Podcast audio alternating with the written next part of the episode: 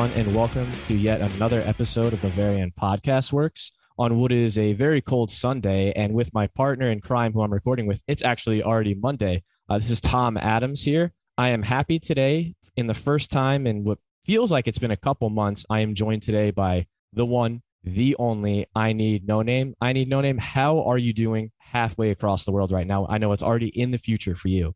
Yeah, I'm doing mostly okay. I have like classes in about an hour or something, and I am very sleepy. I just woke up, but I'm doing okay. And I'm also suffering extremely badly from Bayern withdrawal. So take that how you will. I think we all are. And I do have to ask this. So it's today was like a low of four or five degrees Fahrenheit. What is the weather like where you are? Because I'm sitting here, I've got my Liverpool jumper covering up. I will reveal I am wearing a U.S. men's national team Pulisic jersey, trying to avoid our very own Jack Lausch, uh, after the Canadian national team gave us a spanking in Hamilton, Canada. And um, yeah, just don't really want to talk about it because in I don't know if you've ever watched a, a CONCACAF World Cup qualifier, but let's just say it's very, very, very far off from watching a Bayern Munich game. Yeah, I can imagine. I mean, I haven't watched CONCACAF, but like I sometimes watch India play, and that's very far off. But uh, I digress. The thing is that it is cold here, but it's not that cold. It's like 16 degrees Celsius according to my computer, which is fine. Like, um, it's not like I need to wrap up or anything, but the thing is that in the United States, you guys have homes designed to withstand the cold, and in India, our houses are like more designed to be as cool as possible. So in yes. winter, even if it doesn't get that cold, it can get very chilly inside our homes if we're not careful. But I'm doing fine as far as the weather is concerned. And I'm doing even more fine because I don't have to go to college today, at least. I, I'm just expecting a Google Meet link from my professor, who will then proceed to bore me for an hour talking about things that I do not understand and never will. So, Tom, let's why don't we talk about our topics because there are some yeah. interesting stuff that we need to talk about. So, which one do you want to start with? I think. Well, I was going to try and be coy and sneak in a very clever segue and say that there was a cold front that came through Bayern Munich, and that cold front was uh, a lack of transfer activity, but more importantly, uh, an outbound player, not for this winter, but for this summer that a lot of us are not very happy with. So I think we should start off with just addressing the elephant in the room. And no, that's not a weight joke, but I'm sure by now we, you know, if you're a Bayern fan, if you're a Die fan, that Niklas Süle has confirmed, or at least Bayern Munich has confirmed that he will be leaving the club this summer. Uh, contract negotiations, depending on who you ask, whether it's himself, his representatives, or the front office, uh, just never really progressed beyond a certain point. And, you know, it became clear that this was increasingly not likely, uh, or increasingly wasn't looking like he was going to have a contract extension signed. And now we,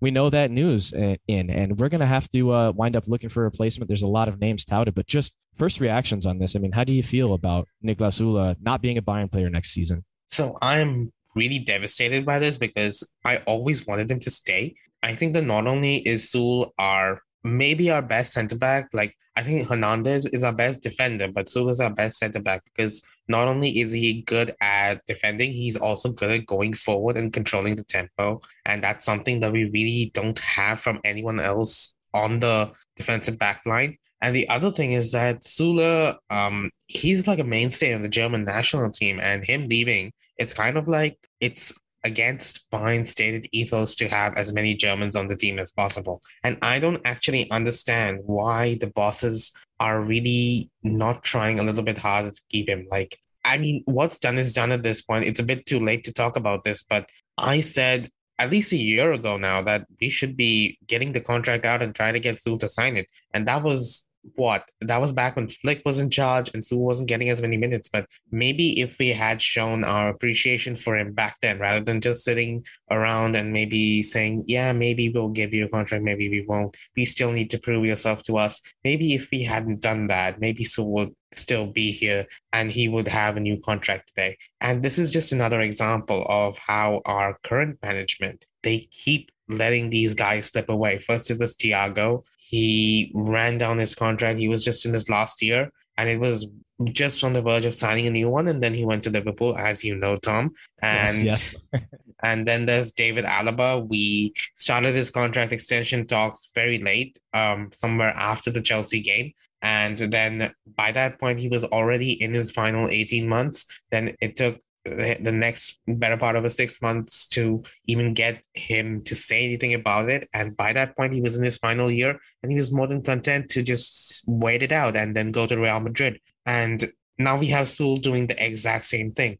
I remember that there used to be like this policy ever since Tony Kroos left that we would always start contract extension talks at least two years before the contract expires and have it done within 18 months. And if it's not done, then you sell the player. I don't know what happened to that policy, and I just don't know what the bosses are doing because this is costing us a lot of money, all these free transfers. Now, I want to ask you a question on on that, just to get your gut feeling. So, to kind of paint this full picture, I personally I get what Oliver Kahn is saying. You know, he's recently come out and talked about his approach to all of the contracts. Like we had a bevy of Bayern players and not just players, but key players who had upcoming expiring contracts, either going into this season or they still do have expiring contracts. Obviously, we renewed Joshua Kimmich, Leon Goretzka, Kingsley Coman, Manuel Neuer, Thomas Müller, and potentially Lewandowski are expected to follow suit, as well as Serge Gnabry. But but in, I pose this question to you. So Kahn talked about how obviously he stepped in as CEO for Karl Heinz Rummenigge in a very difficult spot. It was kind of right coinciding with the same uh, start point of the coronavirus pandemic, ending matches for at least two months. Uh, there's obviously a lot of financial hardships that are posed from that, even for a club like FC Bayern München. You know, they're not impervious to experiencing the setbacks.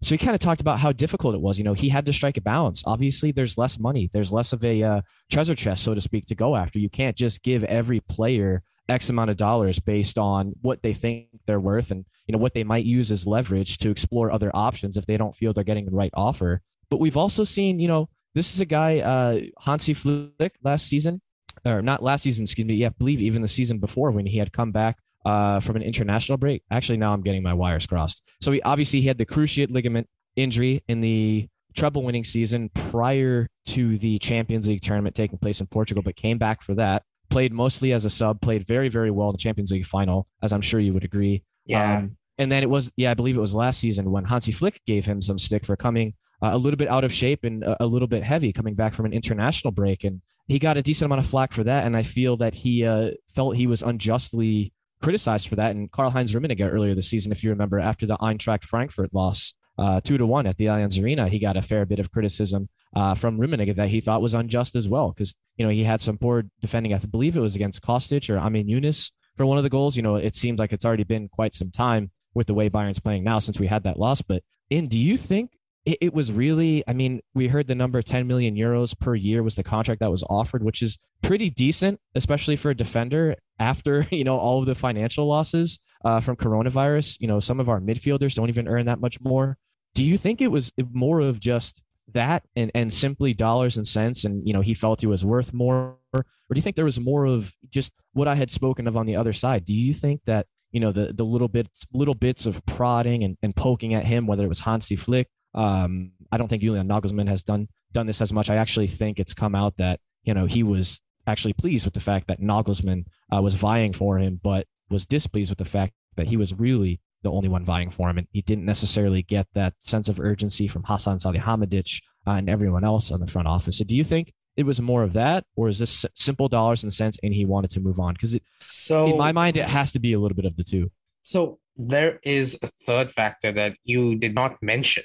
And Uh-oh. I remember, I remember we talked about this back when it leaked the leaks that Niklas Süle, uh oh yeah the uh, the, the contract messages. the the yeah. WhatsApp messages with his agent where that was all the way back when Kovac was in charge. We had just beaten Tottenham 7-2 and he said, I don't care. Uh, get me anywhere in the Premier League. I don't care. Tottenham, Chelsea, Arsenal, whoever, doesn't matter. I just want to go. And I think that's one of the things that you look at and you think maybe Süle has been looking to leave Bayern Munich for quite some time now. And he was just waiting for us to give him a reason to stay. And until Nagelsmann came in, he did not have that reason. And once Nagelsmann came in, it was just too late. He was already in his last year and he stands to make way more money just moving on. So I think that's just one of the big factors that we keep on not talking about because there's also the fact that the bosses, you think about them, they see these guys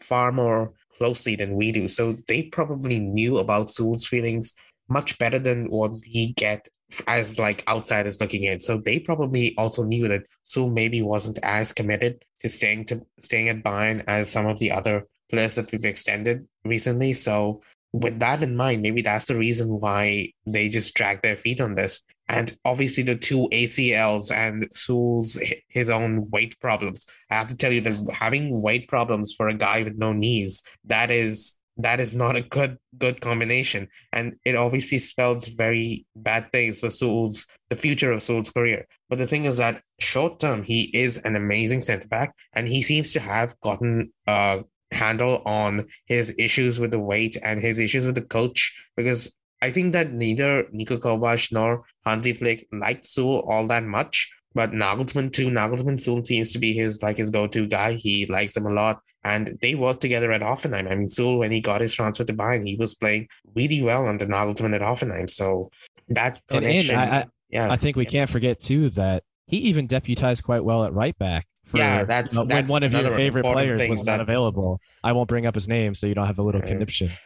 but you know who I'm talking about. Yeah. So the thing is that he's also such a good. He's probably the best right back on the squad right now. If we don't include like right back Kimmich, who I think would at least even if he moved Kimmich straight back to right back today, which we technically did do for the Gladbach game, he would not yeah, perform yeah, that well yep. because Kimmich like needs an adjustment period. Like you compare how he played against Gladbach to how he played against uh who was it Berlin? Hertha Berlin. Yeah, yeah, Hertha Berlin. It was just night and day, and one was a right back and the other was a defensive midfield. So the thing is that um with Süle, I don't think he wanted to stay, and that reluctance rubbed off onto the Bayern board, who decided maybe we shouldn't be this committed to a guy who doesn't seem committed to us. And uh, from there, it just compounded. So one side thinks they're not being appreciated, the other side thinks they're not committed, and then there's the ACL and the pandemic, and everything just wraps all together, and it results in this just unfortunate situation. But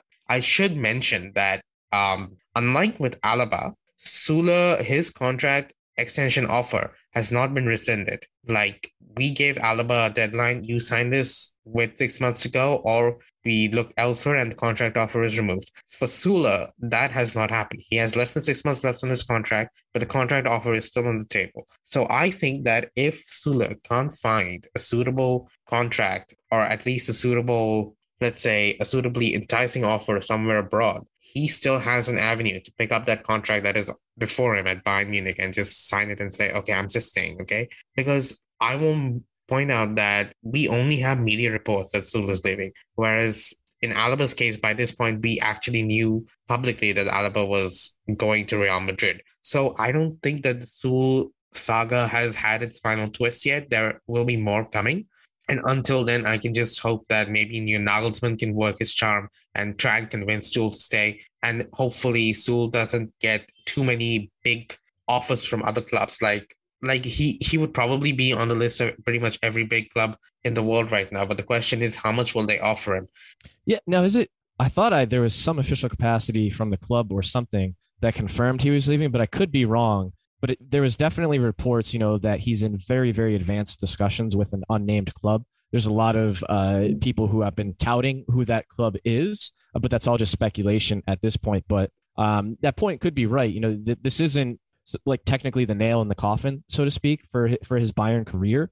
A lot of things still could happen. Obviously, it's not a, a winter transfer deadline thing. It's the summer. The contract goes until June, so a lot of things can happen. But assuming that everything is as what's being reported in, we're losing a guy like that. He has high market value.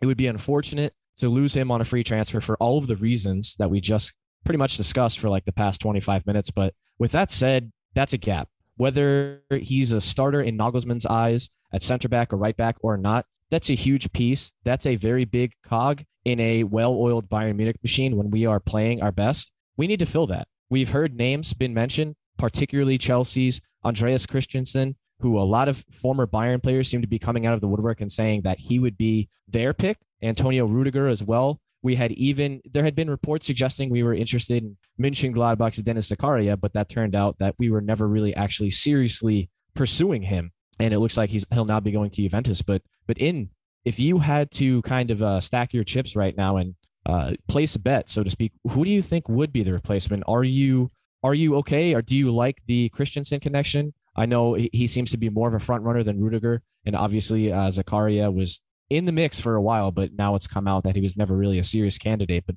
uh, what yeah. are your thoughts on those three guys? Yeah, so the thing is that I don't like any of the candidates that we have been linked to, except Schlotterbeck is good. Schlotterbeck, I don't mind, but he will also be expensive. Like I am hearing around 25 million euros or something, and that's is that Nico or Kevin? Which one am I talking about? There's two. The one on Freiburg, right? Yeah, the Freiburg one. I'm pretty sure that one's Nico. I, I want to say that because he it was one of the situations where I had him in fantasy the the first week of the Rückrunde. Uh, uh, like, I was joking. I'm, I'm very confused. I, I was joking about the fact that uh, you know for a lot of the teams uh, in the Bundesliga, there's just the news. Uh, you really have to do some digging, and he was just unexplicably or inexplicably. Yeah, that's for, yeah, for that's Nico. I, I, just checked. Yeah, yeah for what I had seen, like apparently he had COVID or quarantine or something. There was just no news I could find out there. So that's it's vividly in my memory because he had been killing it in fantasy for the last couple of weeks of the Hinrunde. Yeah, so like, that's the thing is option. that he would be expensive, and we already have a back line that is one of the most expensive in the world. Like you talk about Man City's backline, and that's just on another level together. But our backline, we have 80 million Lucas Hernandez, 40 million Upamecano, 35 million Benjamin Pavard, and our cheapest is Fonzie at 30 million. So it's it's not a cheap backline, and then adding another 25 million just to be you know rounding out the what should I say, rounding out the bench, that doesn't make much sense to me. The other option I see is that, first of all, I should say that the Chelsea centre backs, Rudiger and um, Christensen, I don't like them either. I don't think Rudiger is good enough for Bayern. I think he was looking good for a little while under Thomas Tuchel, but Tuchel tactics, we cannot take that at face value. And I don't think he's ever, ever looked particularly solid for Germany. And that is one of the things that I always look for in the Bayern player, whether they can really perform for Germany. I mean, we saw with Sane, I mean, he at, at first he did never really perform well for Germany, and there was an adjustment period for Bayern. And with Rudiger, I think we would see the same thing. And Rudiger is not particularly young either. Whereas for Christensen, Christensen, I'll say something and you follow the Premier League more closely than I do, so you can probably correct me on this. But I've always felt that Christensen never lived up to the potential that he showed when he was at Gladbach. After he moved to Chelsea, he was always in and out of the squad. Sometimes he was playing okay, sometimes he was playing well, but he was never the guy. You know, he was never. There was never a period of time where he was the rock in the defense, and I don't think that will change at Bayern Munich. And if he can't do it at Chelsea, what? How will he ever pull it off when he comes here?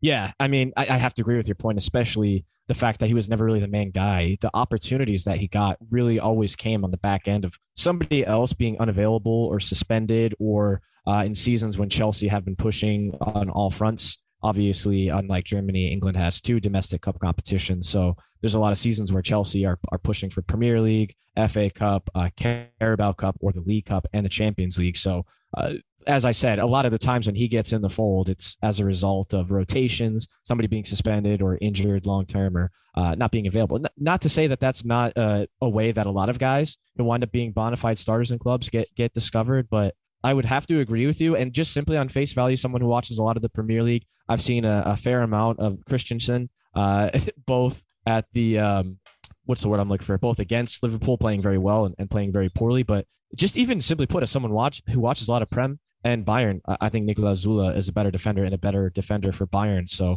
I don't quite think that uh, I have to agree. I would have to agree with you. I don't quite think that uh, would fit.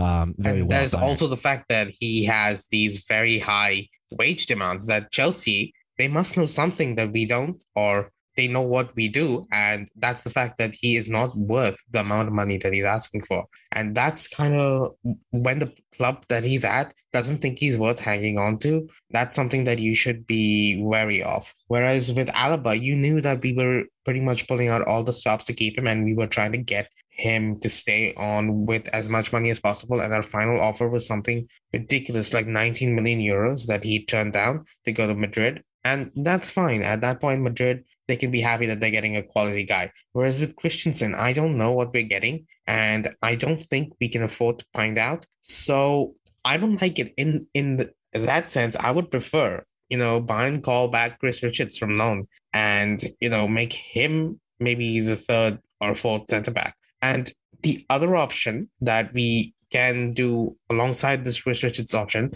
is the fact that we can just buy a new right back, a proper, good, actual, decent right back, and uh, move Benjamin Pavard to center back. Yeah, I was gonna say because we totally don't already have a right back. Who's your Who's your favorite player of all time? Yeah, and I should I should add that while the U.S. men's national team was pretty crap today, I thought Richards played quite well as he did on Thursday night against El Salvador. It's unfortunate that he got a uh, an ankle injury. I really hope that. Oh, he got injured. Out. Yeah, so it was one of those ones he was being pressured when he was about to pass the ball out of the back, and uh, someone's leg came in and just at the at the wrong moment. So he was in full swing, and his leg, uh, you know, when it was uh, he had his why why am I struggling? Like you open up your foot to hit it with the side of your foot, and so his ankle just looked like, like it really rolled the wrong way uh, when when someone made contact because he basically hit the guy's leg instead of the ball. Um, and Berhalter after the match was saying he's not sure if it's broken or not. So fingers crossed for, for Richards. He's in such a good run of form for Hoffenheim and uh, yeah. likewise for the U.S. men's national team. So that'd be a huge blow. I really, really hope it's not broken and that yeah. he's able to get back to Hoffenheim and not miss too much time. But and I just want to get your quick thoughts too, because I was I was someone that was in the camp you know, we talk about how Christensen's never been the main guy for Chelsea, yet his wage demands are super, super high. Uh, probably a fee that Bayern really don't ever want to succumb to. But we talk about the fact that someone who's going to be replacing Niklas Süle is not necessarily going to be a starter, and they're only going to start a certain percent uh, percentage, excuse me, of matches. So I know it's since come out that he is not really considering Bayern as an option, and uh, I believe it was Manuel Veth had replied to one of our tweets saying that he believes Inter Milan is going to be uh, this guy's destination. I think, but I think of course, I'm actually, that, about, that's actually about Ginter. Yeah. Yeah, I was going to say I was yeah, yeah. building up all of the uh, credentials and oh, yeah, yeah. Matthias Ginter, who I think is actually uh, quite a sound defender for what it would be worth. Now I'm not sure exactly what the fees involved would have been, but or what his wages would be. But like Zakaria, I think Ginter's leaving on the pretty free. much said he was def. Well, yeah, he was definitely going to leave Gladbach on a free, um, just like Zakaria. But I don't know what his uh, the, his wage the would be. The thing with Ginter is that we have seen a lot of him on the German national team, and the problem is that he doesn't attack at all ever. Right. Yeah. I mean, like, I guess you could say, well, yeah, like, compare compare Ginter to uh quote unquote Zulinho doing the uh, Zidane roulette just outside I mean, the 18. I mean, Maybe not even, a player like that.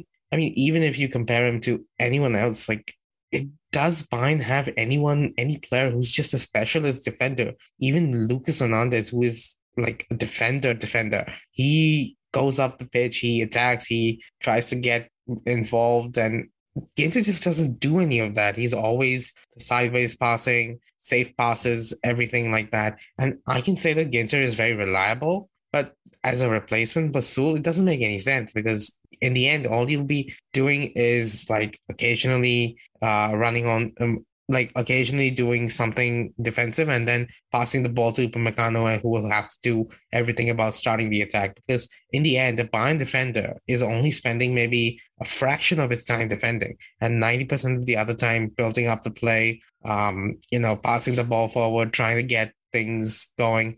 And those aspects I think Ginter is severely lacking and it doesn't make any sense to get him. Like at that point why not just put Pavard or someone in the middle, and Pavard is actually way more offensive than Ginter, in my opinion. So that's yeah. basically my opinion on Ginter. I, I don't know if you share it or not.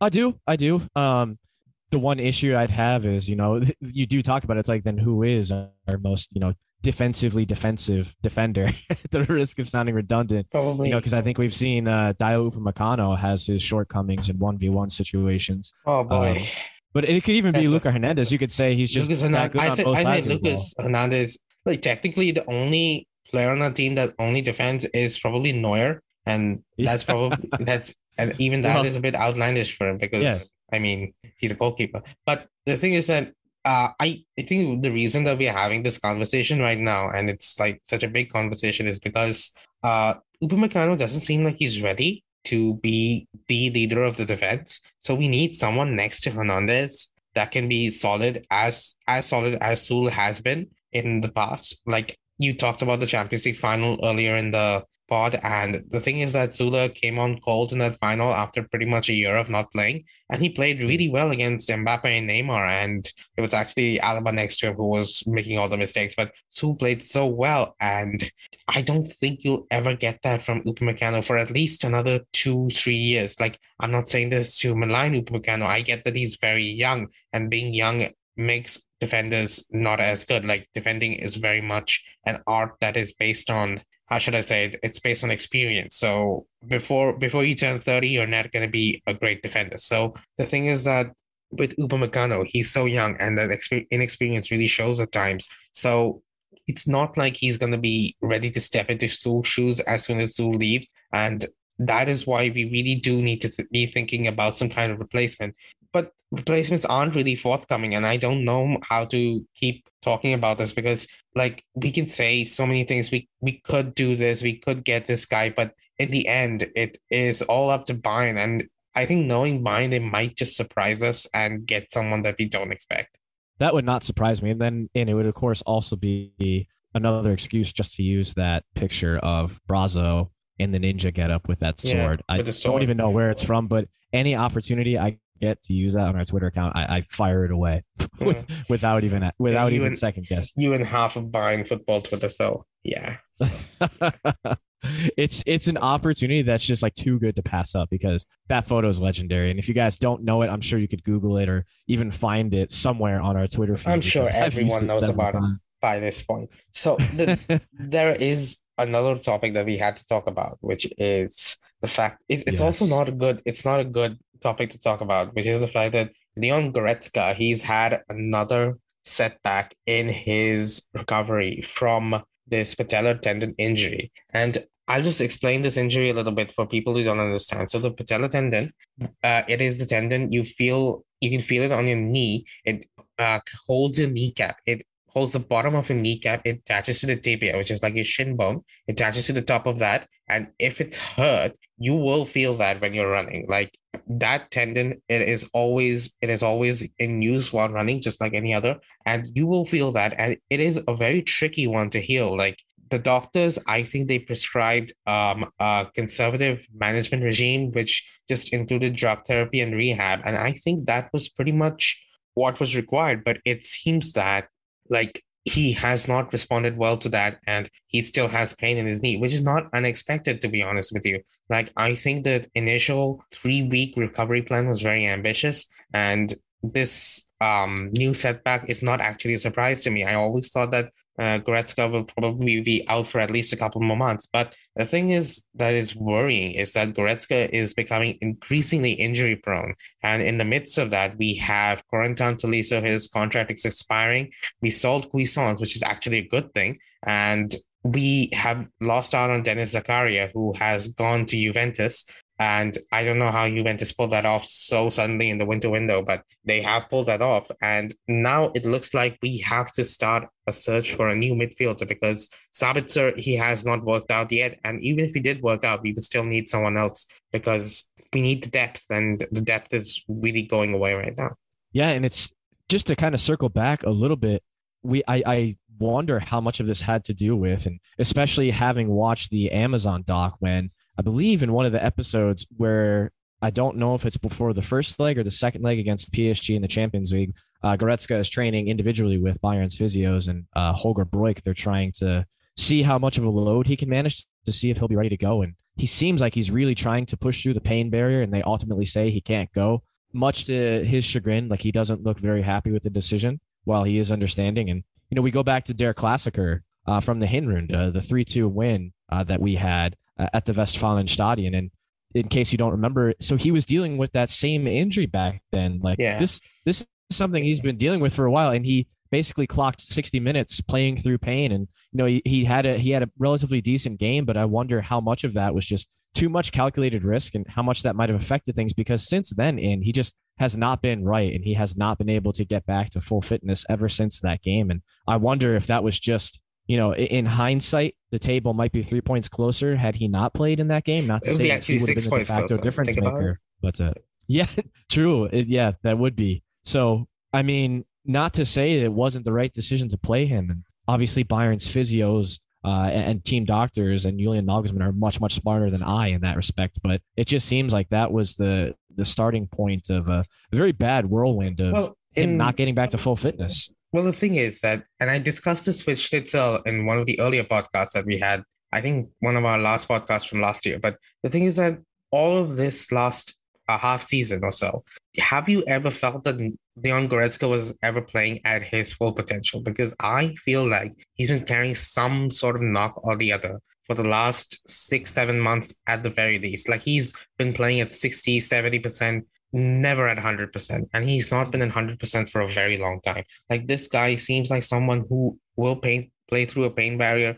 no matter what. And I think that's really starting to catch up to him all at once. And this patellar tendon injury, like I'll tell you something about how the body works. Like when the knee is like when something is wrong with the knee, it could be a sign of either problems elsewhere or it could be a cause of other problems elsewhere. Like a knee injury really messes you up. Yeah. And the thing is that the way that uh, Leon's treatment has gone, it suggests that Bayern's doctors aren't exactly sure how else to approach this. And as far as I can tell, they've done everything correctly. Like it's pretty much what he would do. And I know that people in the comments have suggested that he should have gotten the surgery. But in this case, I don't even know what a surgery would fix. Like it's not a tendon tear. It's not anything like that. At best, it probably is a sprain and it's causing him pain. So there probably is something more insidious going on here that will be much harder to fix and much more time consuming to fix. And there's no quick fix like surgery and there's no exact recovery timeline. It could be that he goes another three weeks in a new he rehab plan and then he has another setback. And then this continues and continues because it's not ex- it's not a super exact science like you need to take so many factors into account it's not an easy thing for the medical team to decide and even if he comes back he will have missed about what three four months of football by that point it's looking almost as good as an acl tear in terms of how much game time he's missed so he can come back and it'll take him a while like he has not been training much at all just light running so it'll take him a very long time to get back to his full fitness so that's one of the things, and I believe that for part of what we saw in the Dortmund game and part of what we saw in the Hinrunde, Goretzka was really pushing himself, not just because of the team. Like this is a little bit cynical of me, but Goretzka pushed himself because he was playing for that new contract. Yeah, it very well could have been, and it also probably doesn't necessarily help that at the time it seems like we've had at least like two relatively bad COVID outbreaks, or just you know, I believe that what it that wasn't was the that was the anti-vaxxer. Right thing. Yeah. Um. So that was that was the situation after the international. Yeah. No Kimmich. No Kimmich. No Kimmich. And um. No Musiala. Yeah. No Gnabry. So yeah, because you can uh, see why Goretzka context, felt. Yeah. yeah. Yeah. You can see why Goretzka really felt the need to be out there and just help the team because back then yeah, Dortmund looked like legitimate title challengers back then. Um. I'm not sure if they still do. Uh. They are six points behind us, and I assume that if Goretzka had not played that and maybe if we had lost, I mean, it was a pretty controversial game, if you remember. Like, we just yeah. barely won. And so you who know, knows? Partially maybe, thanks to uh, Felix Zwayer. Yeah, Felix Zwayer. Yeah. Dortmund fans would definitely say Yeah, that. Dortmund fans, Jude Bellingham would definitely say that. But the thing is that um, maybe Goretzka made the right call, but in my opinion, I would trade the three points any day for a fit Goretzka in the later stages of the Champions League. Because in my oh, opinion, like Dortmund, yeah, Dortmund will drop points at some point. They will definitely drop points. And I think we over the course of an entire season, we will outlast them. But Goretzka, he is our guy. Like he his partnership with Kimmich is unmatched. And if we don't have him, like I know that Tolisso, like this is probably our next topic, which is that Tolisso, we should get a new contract. But Tolisso, he has been performing well in the last two games, but he's not reliable. Like any moment now, he could get a new injury and he'll be out just like Goretzka. And um, I'm in favor of maybe giving the guy a new contract as long as it's not anything exorbitant. But like if Tolisso, if he can't perform, that doesn't change the fact that we have no one else to partner with Kimmich in midfield. And Sabitzer um, I've had this conversation with Schnitzel, who is the Sabitzer fan, but Sabitzer, he is not, he's not working out at the moment. And in the long term, he may well, but in the short term, three to four months, I don't know what we're going to do without Goretzka. Yeah. And you bring up such interesting points because, you know, especially with Tolisso, it's one thing to have two great performances on the bounce against FC Köln and Hertha Berlin, both of whom we routed quite dominantly. But it is another thing to be doing that in the later stages of the Champions League or be doing that for four to five weeks in a row, especially now what might be expected of him with Goretzka's absence. And, you know, you also think of a guy like Marc Roca, who was building up a, good run of form um, before he was supplanted in the starting lineup by, by Tolisso. So I wonder if he'll see some more minutes too, but it, it's just this whole Goretzka situation you don't want to be sitting here having to ask all of these questions because, as you mentioned, the huge thing is uh, consistency and reliability. Even as yeah. Bayern fans, like it's Tolisso played great uh, in Berlin and uh, against FC Cologne, but we're still, you know, for players or for fans of other teams, if their player performed like that, they would completely be behind it. But we kind of know better. This guy has injury yeah. history. He, he doesn't have the most uh, the greatest track record when it comes to consistent, solid performances. It's just kind of one of those things, like uh, that the treble winning season, or no, sorry, um, I keep getting the seasons mixed up because of COVID and truncated schedules. But you know, when he scored the banger against Atletico Madrid. Yeah, that uh, was uh, the, uh, the, second League. Hansi Flick season. Yeah, that was. Yes, yes. Uh, yeah, he, he he had a great game against them. Like Tolisso has these weird occasional games where you're just amazing. Even in the Champions Even, uh, League, PSG from uh, 2017, 18. Yeah, just like th- those yeah, performances just, you, come yeah, out that nowhere. PSG, but that like, PSG performance was so random because you just send out a random or extremely random squad that no one thought would win, and he just got the win so easily. So, um, so Tolisso, I think that Tolisso as a talent, as just sheer raw talent, he's better than Goretzka, and I think a lot of people will agree with that. But Goretzka has had consistency, and Goretzka's been able to build on his performances since joining Bayern Munich, whereas Tolisso had that ACL tear. And yeah, yeah it's just, it's just completely. He came back from a ACL but, tear that, but that one of the things out for a long time, and yeah. patellar tendon. That's just it. Almost like you were saying, you don't ever want to wish this upon someone, but it almost seems as if you know we had. uh Süle, Tolisso, the cruciate ligament tears, even Lewandowski and Kimmich knee injuries. It just seems like if it's yes. anything but the patellar, there's a recovery time. But for this, like the thing is that with knee injuries, something else that's going on too. So how it works with knee injuries, I don't know if you noticed, Tom, but the thing is, how it works is you have like uh how should I say it? If you have a problem with one knee, your body, the entire body it has to compensate. Like it will do that without you even knowing. And once it starts doing that, it's very hard to compensate it back. 80% of therapy after an ACL tear is just making sure that your body isn't overcompensating for the knee that you feel is slightly weak. You do it subconsciously. And because of that, whether you're feeling a little bit of pain or even if it's not there, you just imagine it. Because of that, you can put some more strain on your other leg or your or your hips or your pelvis or your other muscles or whatever and that causes like a myriad of problems everywhere else that's why i say that knee injuries are like really really messy like they can get um they can really screw you up in very weird ways that you can't even think about. Like you can end up with injuries to your back to your muscles to your uh, thighs to your hamstrings to pretty much anything just because of the underlying issue that was a knee injury that wasn't properly recovered from. So that's why i'm very worried about Goretzka. Like um you think about Lewandowski, he came back from his knee injury, and Kimmich also came back, and they are uh, like, and I think in general, Bayern has a pretty good record with rehabbing players from their knee injuries.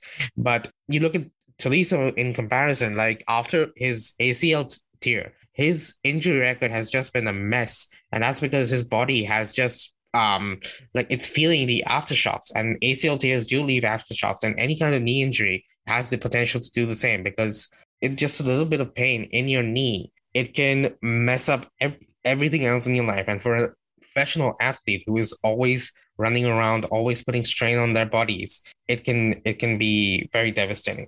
So we are almost out of time today, but like at this rate, we need to we need to address the one thing. If we cannot get uh, if we cannot find an internal solution to the Goretzka dilemma, do, do you think we need to go back into the transfer window and buy someone?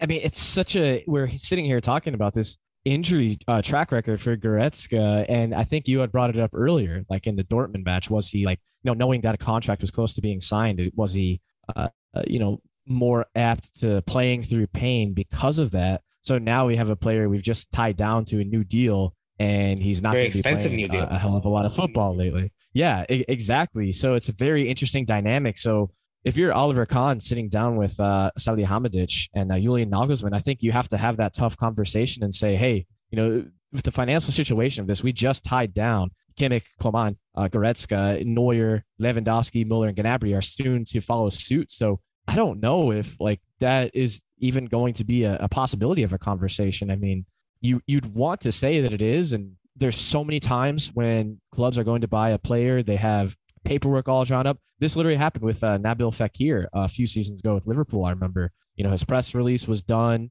uh, all of his photos were done, and then uh, I believe he was transferring from Olympique Lyon at the time, wound up joining like Real Betis or something. Um, they they saw something in, in the charts with the, the from the medical they had done with the knee, and they said, hey, you know, is there something? I mean, can we wiggle down a little bit here because we see something in a scan with the knee. We know he has a bit of a track record. Uh, and then Lyon pulled back. And they said, oh, nope, we're out of the deal. Deal is off. So these things do happen. I mean, obviously for Goretzka's situation, if we were considering selling him or just bringing somebody else in, it, it would be a little bit different than if we're buying someone looking at their injury history. But, you know, that's the question that you'd have to ask. If we're not letting Goretzka go in that situation, how much money would we have to spend? And realistically, yeah, because, what type of caliber of a central midfielder could we get?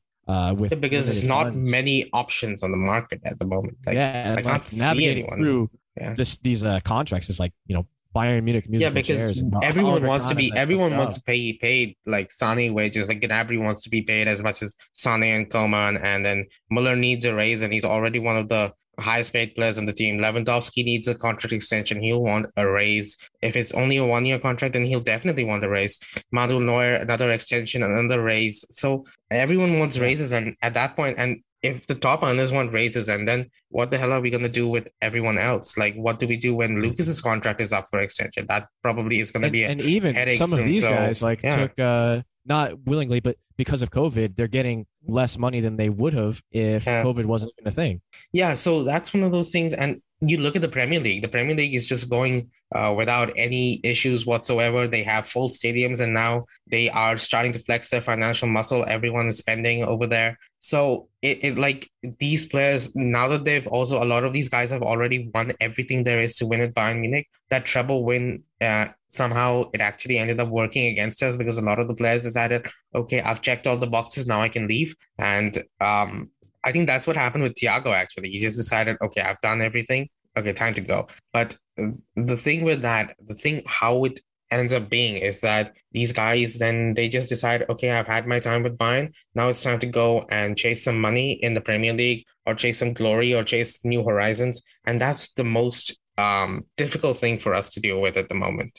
Yeah, and it's it's not going to be easy. Um, I I don't want to say there's things that that can't be done differently but especially having been someone i, I did this is probably the most i've written about oliver kahn and things that he's had to say about squad planning and contracts and whatnot uh, ever since he's become ceo um, he has that difficult job so we'll have to see what happens with that. And you know with that i think we covered quite a bit in especially uh, in a period where there was no bayern football for at least a week but exactly. we do have that big was painful. coming uh, next weekend. So thankfully the pain we feel this weekend of no Bayern football will be uh, immediately remedied by a very, very big clash uh, coming up next weekend against RB Leipzig. Um, so, with, with that said, in unless you had anything to add, I think this is a good place to wrap it up. If you have any last words, uh, I would go ahead and shout them out now. No, I don't have anything else to say.